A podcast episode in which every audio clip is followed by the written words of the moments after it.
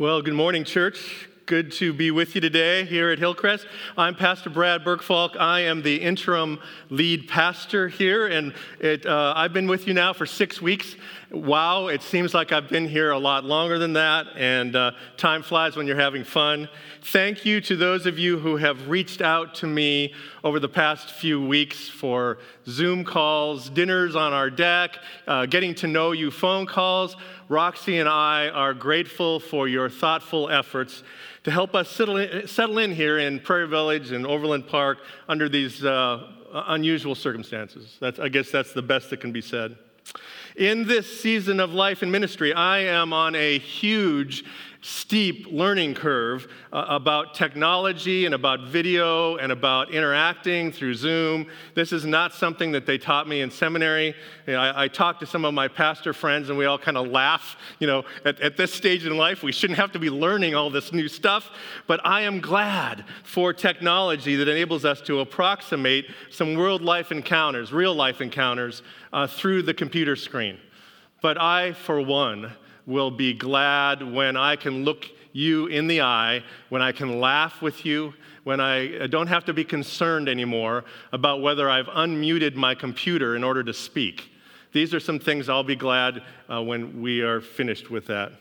So today we are beginning a new sermon series that I am calling An Unhurried Life, or Unhurried, if you will.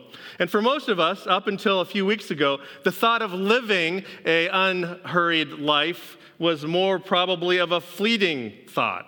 The thought of having a slower pace, of, of relaxing a little bit, of maybe not uh, cramming our daily schedule with so many activities uh, was something that we thought about, and then we went right back into the pace that we were used to. If you're like me, you may have approached the idea of a more unhurried life only to find yourself sort of rushing back into that life that you've already become accustomed to. It works, and you rush from here to there to there to there, and, and so on. So, so here's the question that I want to bring you this morning uh, as we begin to think about this idea of becoming unhurried in the way that we approach our life. How did we get in such a hurry? Why do we engage in a pace of life that we don't really enjoy?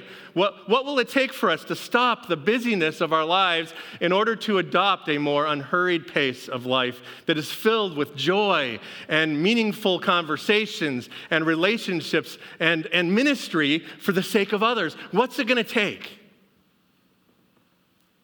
It's going to take a coronavirus isolation. That's what it's going to take.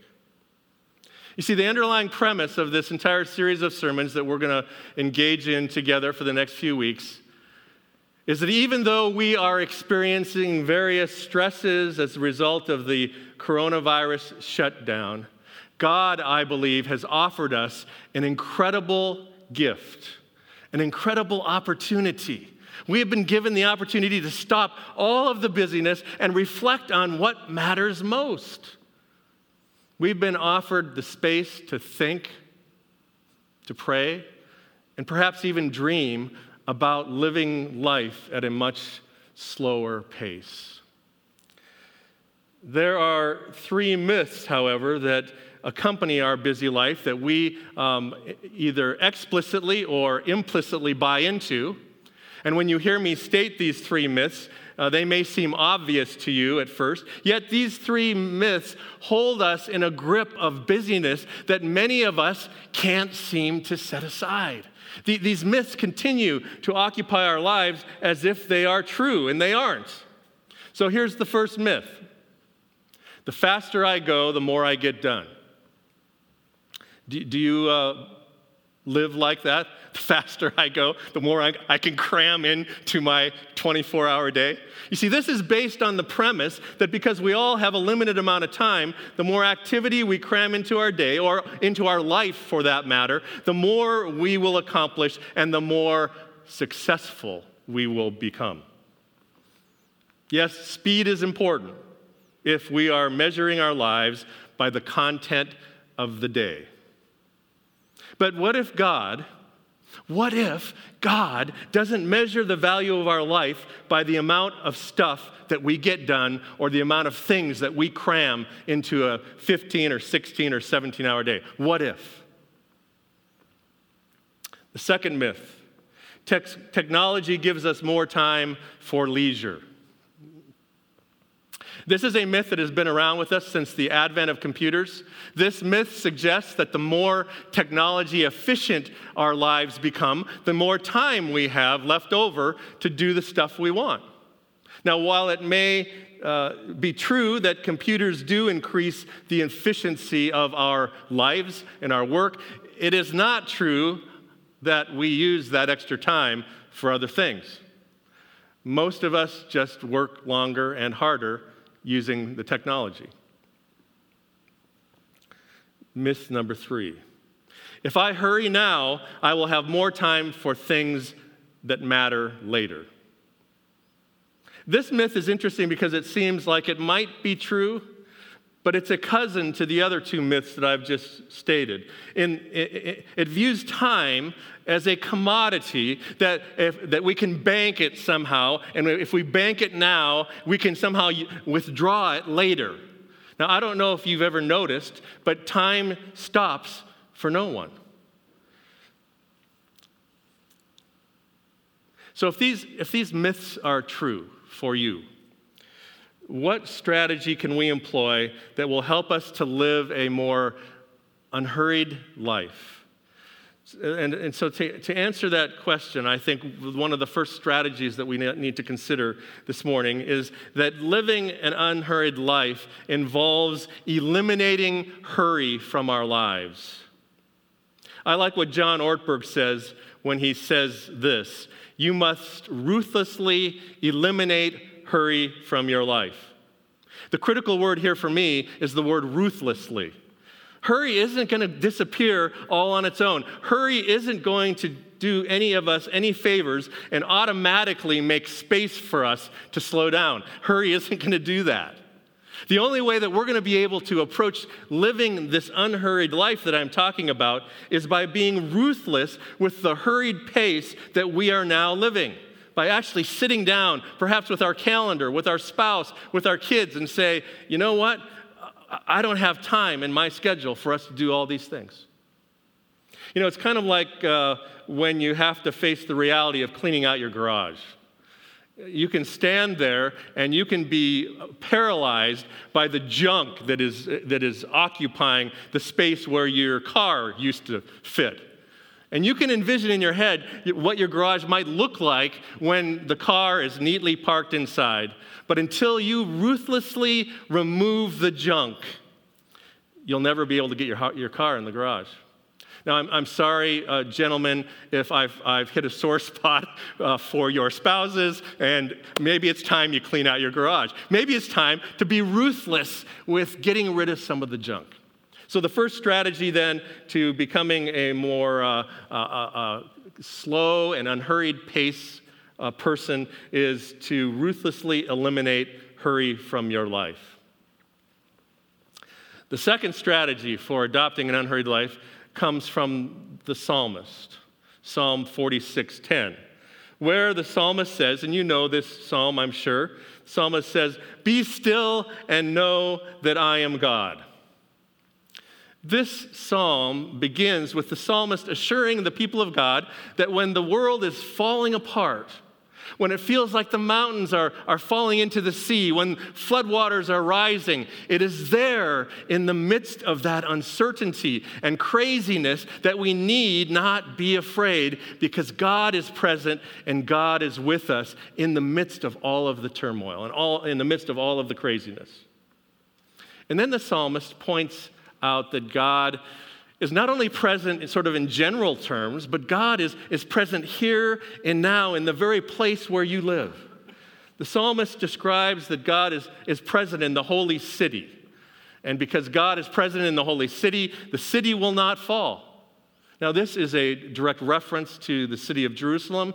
And even as the occupants of Jerusalem are filled with fear because the warring nations around them, God um, God, his voice brings comfort to those who are afraid, and God's voice causes those uh, who create the, co- the chaos on the outside to melt in fear. That's what, that's what the psalmist says. And then finally, uh, the psalmist ends Psalm 46 by concluding uh, by saying this He invites the people of God to come and see.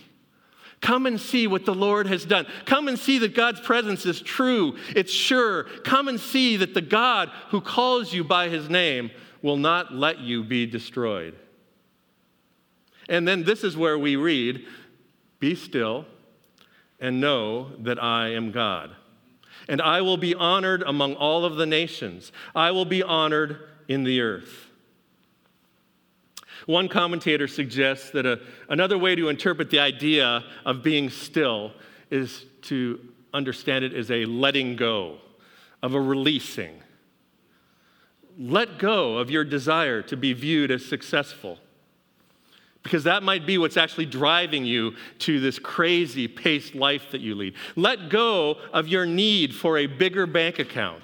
Let go of your hubris about how important you are. Let go be still, pay attention, and know that God is still God and you're not. God is the one who will be honored among the nations as we begin to do this. The parallel that I see between the experience of the people of Israel in this psalm and our own experience is really quite remarkable. Yet the truth of God's abiding presence in Jerusalem or here in Overland Park, Kansas, it's the same. It's in the middle of the storm that the psalmist invites us to be still and know that God is God. It is when the earth is still quaking and the rivers are still rising that the psalmist directs our gaze to the one who, in the still moments, wants to remind us that God will not let us go. Let that sink in for a moment. God will not let us go. If we want to live an unhurried life, we must first ruthlessly remove the hurry, and next, we need to stop and be reminded that God is still God, even in the midst of the storm. The spiritual writer Kathleen Norris writes about hurry like this She says, much of the restless boredom, frantic escapism, commitment phobia, and enervating despair that plague us today is the ancient demon of acedia in modern dress.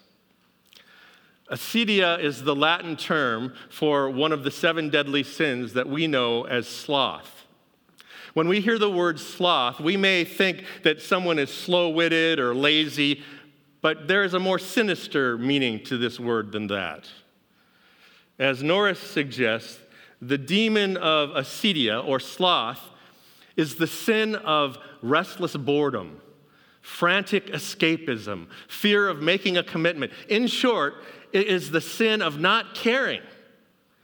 In essence, a hurried life doesn't have time to care. And the only remedy that I know for a life that doesn't have time to care is to allow Jesus to heal us, to, to sort through the junk, to make space in our life, and to help us deal with that temptation of carelessness or sloth.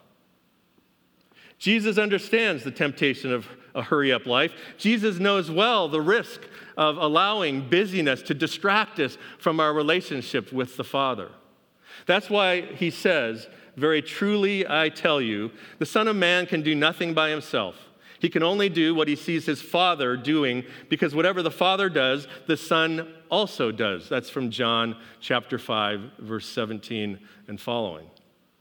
Jesus could have led a life without acknowledging the presence and power of his Father, but he didn't.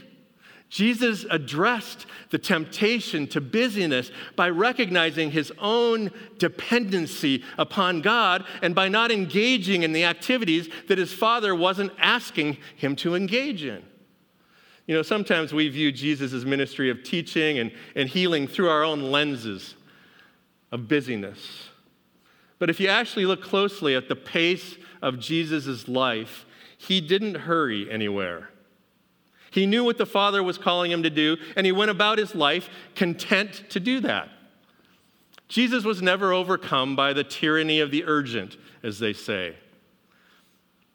I suspect that if you are like me, You might find yourself even now busy with all kinds of activities. You've, you've filled in all the places that you had initially when we got shut down and had to stay home. And if you're like me, most of those activities are good and perhaps even important. You got to have this Zoom call with this, with this person because if you don't, then something else isn't going to work out. Yet, when you, when you get to the end of your day and you, and you have that brief moment to reflect on your day from, from the time your head hits your pillow until you fall asleep, however long that period of time is, you recognize that in the busyness, you have uh, not been able to engage in the relationships that are important to you. You've not been able to follow the promptings of the Father. Rather, the busyness in your life has been what has prompted you to continue to be busy.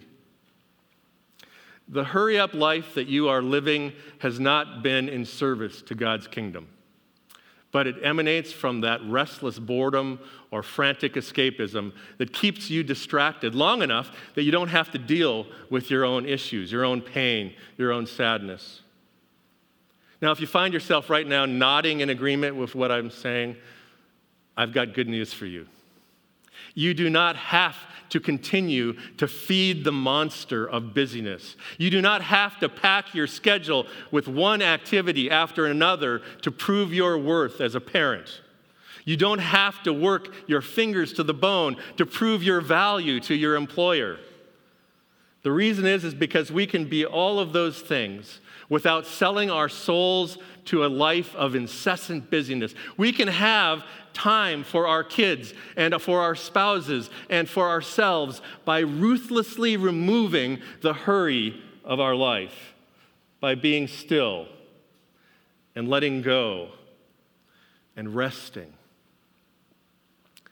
in the presence of God in our lives. I don't know how this hits you today. But I, uh, let's give this a try. Let's, let's see what happens. Would you be willing to take a step towards ruthlessly eliminating the busyness from your life? Start, start by just taking a breath. And as you breathe in, imagine yourself breathing in that, that calm and serene pace that Jesus models for us. And as you breathe out, imagine yourself uh, breathing out the, the craziness, the activity, the compulsions, all of the things that have compelled you to lead such a busy life. And in the midst of doing this breathing exercise with me, imagine that God is with you right there. God's presence is in the midst of all of the activity. God is willing to help you reorganize your life so that you can become more unhurried in the way that you engage your life. You see, I, am convinced that the new normal doesn't have to look anything like the normal that we just came out of. And one of the ways we can make sure that that's true is by adopting an unhurried life now while we have some space in our life to do that. I'm going to pray in a minute, but before I do, I would like you to consider some questions.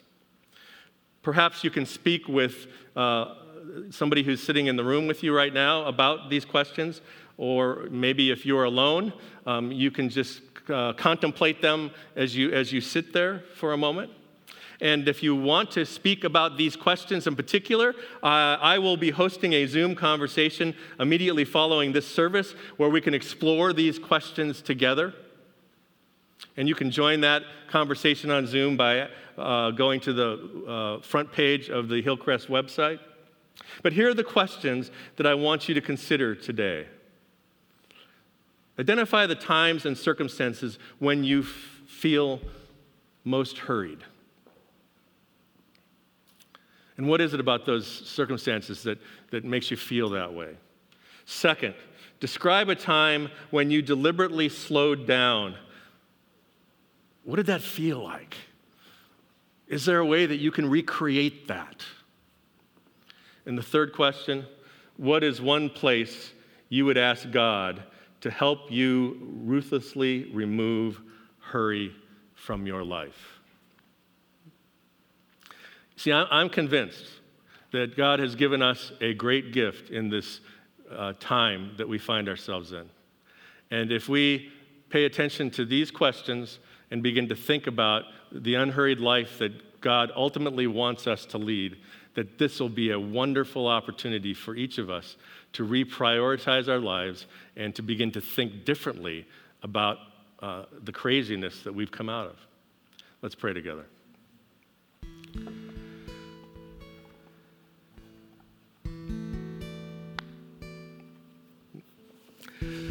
God, I know that it's way easier said than done to uh, eliminate hurry from our lives when you're uh, alone in your place, wherever that is, or if your kids are growing up and you don't have the stresses and strains of trying to uh, uh, homeschool and manage the schedules of the family while you are also trying to complete your, your responsibilities at work and all the other social needs that one might have. I know how hard that is. But I also know, God, and believe from the bottom of my heart that you want us to live qualitatively differently from the craziness and the rush of our culture. And so, my prayer is that today, as we prepare for the Lord's Supper together, that you would give us uh, relentless courage to deal with our hurried lives in such a way that we can experience all the things that we want to experience, but we can do it with that connectedness and that dependence upon God. We offer ourselves to you, God, today and give us strength for tomorrow and the day after that to make those ruthless decisions that we know we need to make if we want to begin to lead this kind of unhurried life.